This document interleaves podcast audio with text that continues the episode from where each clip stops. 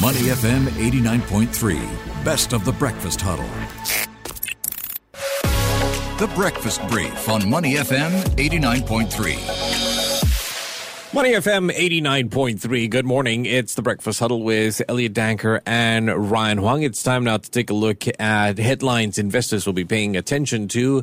The most valuable commodities these days gasoline, food, healthcare, rent gosh, we were expecting an 8.8% increase as far as those American consumer prices were concerned. Instead, we got 9.1. Hmm, hotter than expected. In White fact, hot. a new 40 year high. Hmm. So, this is a big data point market watchers were keeping an eye out for this week, and it was a big, I guess, upset when it came to numbers because we were talking about has inflation peaked and it does not look that way if you see the numbers coming out for June 9.1% and this is prompting expectations that we could see the Federal Reserve moving into an even more aggressive Yeah. stance come 2 weeks time when they decide what to do with rates. Okay, we'll talk about that, right? In, has inflation peaked? Yeah, peekaboo, I see you.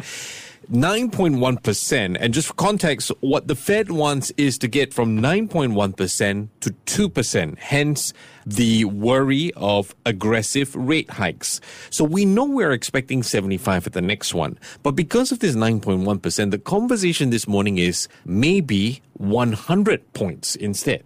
Yeah, it's all about how much the Fed needs to do to front load those rate hikes to make sure they are staying ahead of the game and you know, keeping ahead of the curve to address all these inflationary pressures, the rising cost of living, which many Americans are quite upset with. You know, when they go to the supermarket, fill up their cars, Yeah. it is really just being felt in their uh, wallets, and Yeah. this is just hurting them on their everyday cost of living. You also have that sense that, uh, as far as observers are concerned, right, or analysts are concerned, one of the phrases out this morning is that, okay, your 75 basis point, your aggressive rate hikes previously, it doesn't seem to be working. Yeah, you have to bear in mind as well that markets have been trying to figure out where things are going. yeah, no, true. they've been jittery over aggressive rate hikes, and then now you get even possibly more aggressive rate hikes to come. So it's going to be one to digest in the coming days Oh, where the. Fed is going to steer.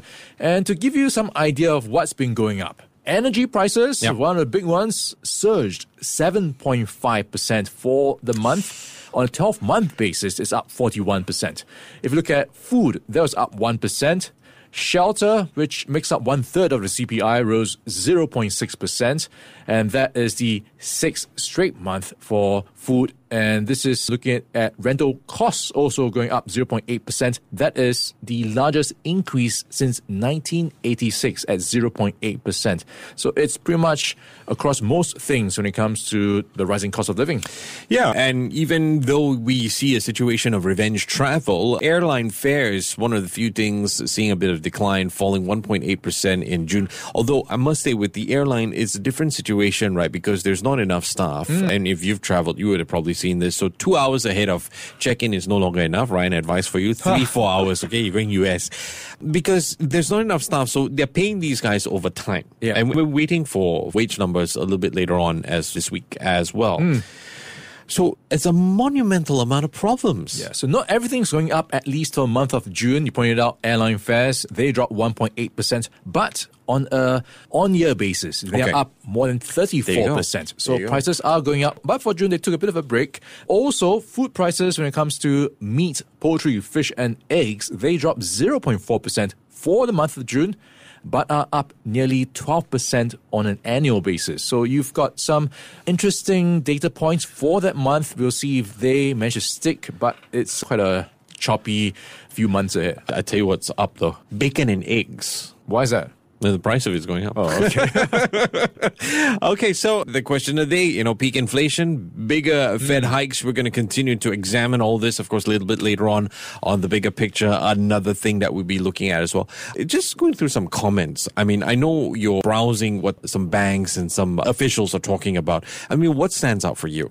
Yeah, so I'm looking at a range of comments. Some are saying, no, we are not out of the inflation woods yet. Right. No, get ready for a bumpy ride. And this is from Morgan Stanley. Cornerstone Financial says, no, there's no getting around that this June CPI release was an ugly print. And they are expecting that the Fed has no choice but to follow through on a more aggressive path. So, hey, maybe 100 points.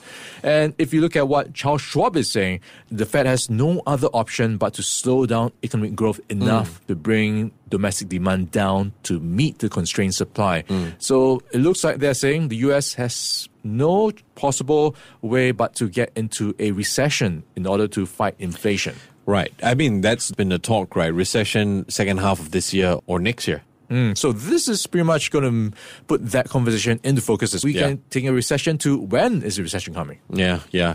Okay, so we're paying attention to that this morning. What else are we looking at this morning? I know back home we are expecting Singapore GDP numbers. We were discussing this with Selena Ling from OCBC later on as well. We will get a glimpse of the second quarter GDP data coming out at 8 a.m. So these are the advanced estimates. And looking at the consensus forecast, it is pointing to 5.2%.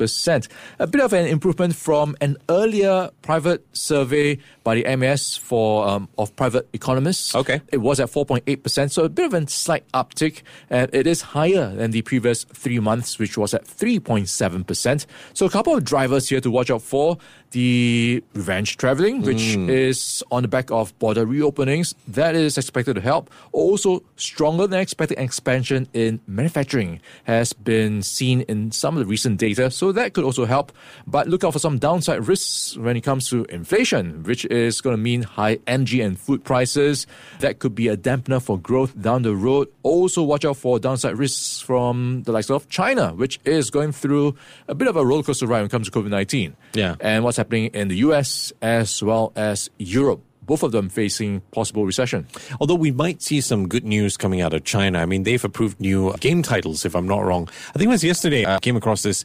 So the conversation there is around, okay, maybe the scrutiny in that area is starting to sort of ease up. It seems like we've had this conversation before. So it's a bit of a roller coaster Maybe, ride. maybe not. as well when it comes to is the crackdown over? Yeah, So yeah. it looks like for now it may be easing, going by the signs that it has approved some gaming titles, but like COVID nineteen, it's been going back and forth when it comes to headlines.